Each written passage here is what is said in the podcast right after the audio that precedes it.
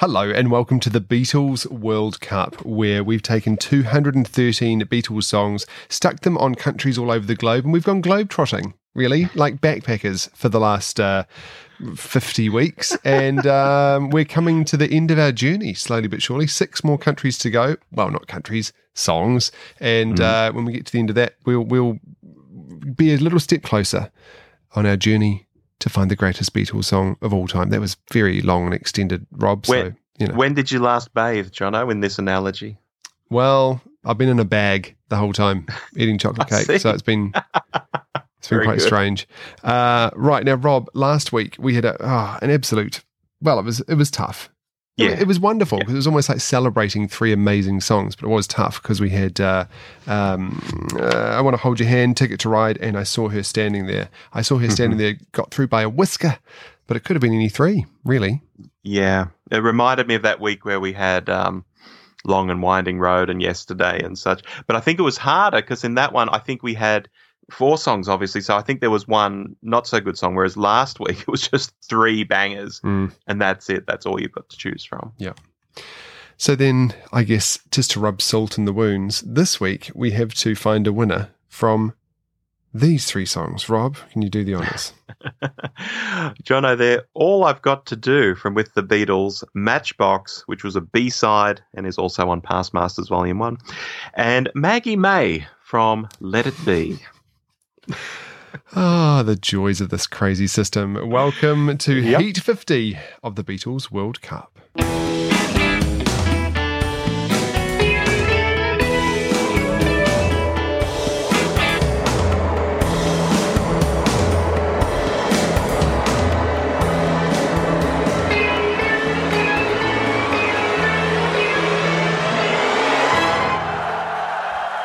Yeah, look, we don't make the rules. Well, we do make the rules but uh, sometimes the rules don't work in our favour. Let's kick into it. All I've got to do. All I've got to do, Jono. I think this is honestly one of the great early Lennon vocals, which is saying a lot when you think of some of the great early vocals that he did do. Um, it's one of those ones where he starts off mellow, and as the song goes on, he finds parts where he can rev up and have a bit of a shout but it's never overdone. It's not one take, rip the throat out John stuff. I think it's just a really well done vocal, and I think it's what carries the track. For me, his voice is the main instrument in this song. Hmm. I I think it's quite good. Yeah, it's got a "Baby It's You" vibe to it, doesn't it?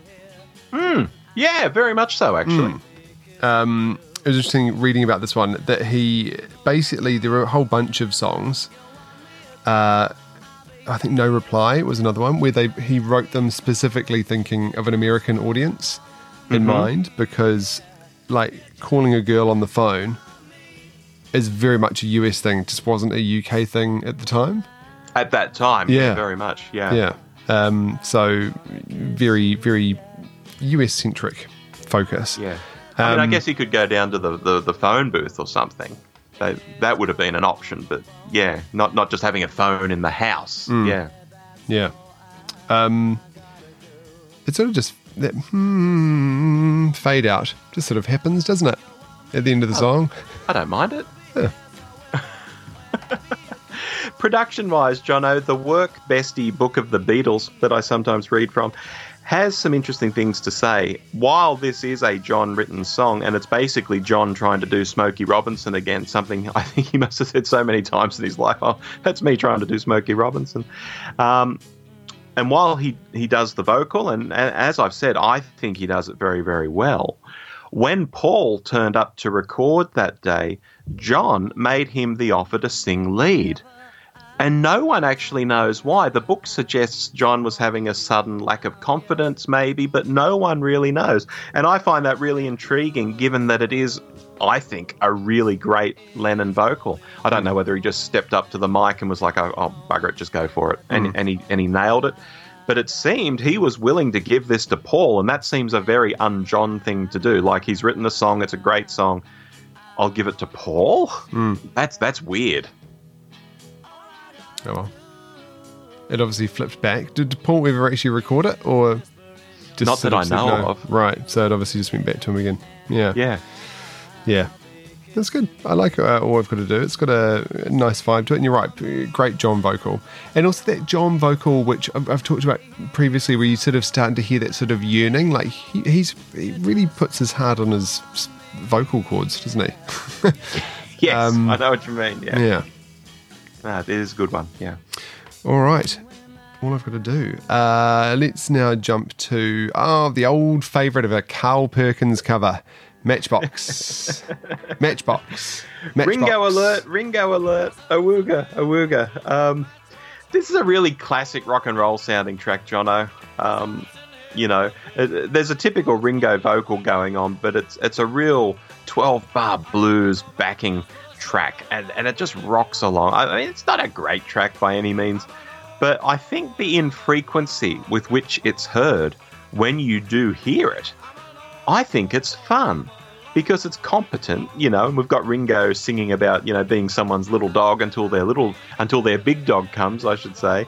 And that's great sexual innuendo, you know, it's a, it's a really great rock and roll sort of lyric. The whole thing is absolutely fine by me. Again, not a great, great song, but my, my opening gambit on this is it's fun enough, especially because I hear it so sparingly. Yeah. It, I, feels yeah. very I don't know, it just feels very pedestrian to me. That um I when I first heard it, I was like, oh, Ringo's voice just sounds very like eh. But he actually had a bad like a sore throat on the day mm. that he mm-hmm. recorded it. Weirdly enough, the day that Carl Perkins came round to visit them when they were recording it, had a sore throat, and then two days later was admitted to hospital. Uh, and that's when he couldn't go on the world tour with them and they also, had that other drummer. Sydney. Yeah.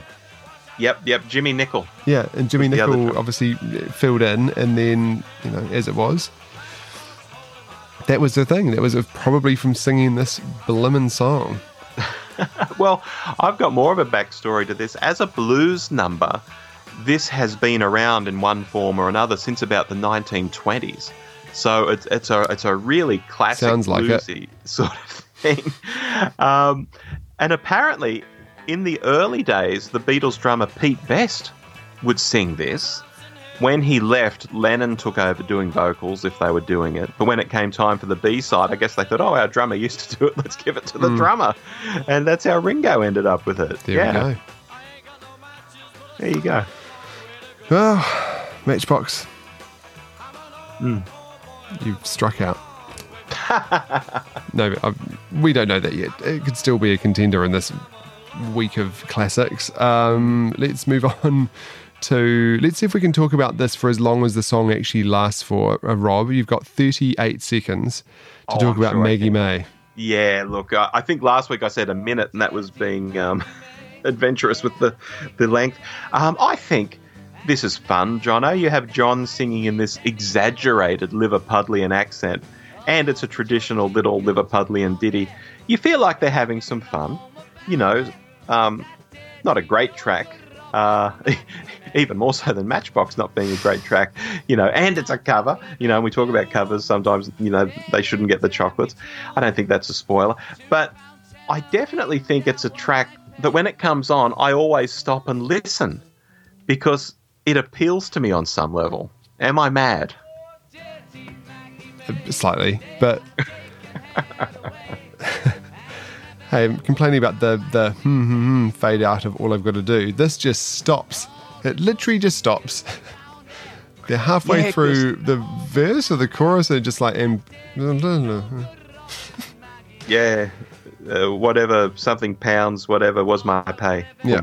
Um, yeah, because I think uh, it's the Let It Be sessions, isn't it? They, yeah. They're just stuffing around. They didn't actually record the song, but Phil Spector's gone, oh, I can grab this little bit, and it's a song. I think it's, um, it, it, therefore, it must be in Get Back. I don't recall it, but then again, Get Back went for about 36 hours, yeah. so I, I, I, don't recall a lot of it, actually. Um, it is sung in Pirates of the Caribbean Dead Men Tell No Tales by Uncle Jack, aka Paul McCartney. Is that right? Yep. I didn't know that. That's yep. awesome. I had no idea he was actually in uh, Pirates of the Caribbean. That's not right. And then I looked up, I was like, oh yeah, yeah, he had a little cameo in uh, in Pirates of the Caribbean. Well, I knew Keith Richards was a thing with Pirates of the Caribbean because Johnny Depp was like, you know, Keith Richards has got like the archetypal father for his character. Yeah. Um, I knew that was a thing. I didn't know Paul was in there. No. There we go. I, I do have some some facts though, Jono. This was originally written in 1757. So Sounds like is, it. is it the oldest cover the Beatles ever did? I would say so by quite some margin. Um, probably makes it good for royalties and not having to pay royalties when it's in movies, like you mentioned. Um, also, they hadn't recorded a cover of anything since 1965's Act Naturally.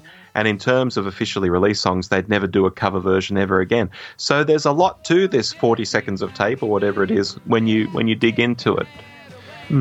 That's all very well and good, Rob, but I am getting sick of pressing the button to play this song like again and again because it's so short. I'm having to loop it. so do you reckon we can move on from Maggie Mae? Sure, we can. We've got nothing to move on to. Gonna to move on to. Yeah, we've got to, picking, got, picking. to make a choice. Um, is there any is there any real kind of uh, differing point of opinion here that all I've got to do is going to sail away with it? That's that's my pick. Yep. Yep. Great. Move on. That was Heat 50 of the Beatles World Cup. The less Thank about you. Good night. that one, the better. Hey, we've only got one more episode to go uh, of the Heats. We are almost at Heat 51, Oh, that's outrageous. which means there are only three. There are literally three pieces of paper sitting in the box left. I cannot believe it. There are people out there in the listening audience, Jono, who have been listening to us for almost one year Wow. every week. Wow, how's that? Thank been? you for sticking with us. I know, amazing, amazing, and I know.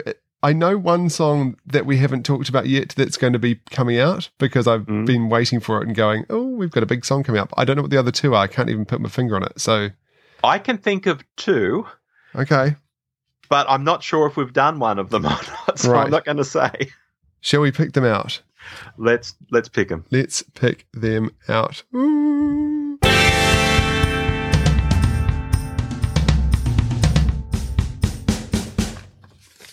All right, first one out. Oh, I didn't remember this one, but yeah. Please, Mr. Postman. Please, Mr. Postman. Okay. Yeah, makes sense. Ah, there's the one. Hey Jude. Hey, yep. I I That knew we hadn't that- done that one. Yeah. What's the last one? Oh God, I think I know what it is. Oh God. How could I forget that? Let it be. Yep. I didn't know if we'd done it or not, and I hadn't gone back through the old episodes to check. Oh my God. Let it be and Hey Jude in one week. And please, Mr. Postman. And please, Mr. Oh, I got things to say about that actually. Oh, Yeah. good. Wow. That is a that is an ending. That is an ending. A finale, a season finale. Oh, yeah. Great. Two mighty songs come together In a world. in a world. wow. Okay. Well, that is it next week. So please, Mr. Postman, Hey Jude, and Let It Be are up against each other for our final heat of the Beatles World Cup until we get to the next round. Madness. Yeah. Well, uh, we'd love you to join us for that. You can uh, get in touch with us at uh, Beatles World Cup on Twitter, the Beatles World Cup at gmail.com, and we're also on Facebook. And also, uh, if you'd love to leave us a review on your podcast provider, every little bit helps. So- Does indeed. Hmm. Wow, you ready, Rob? One last, one last throw of the dice. yes. Should we do it for? Do it for? Do it for the boys. Do it for the boys. yeah. I'm speechless. I'm getting a bit emotional, really. Ah. All right, we'll see Yeah, you next week. how you feel. We'll see you next week See for the last of the heats. Bye bye. Bye.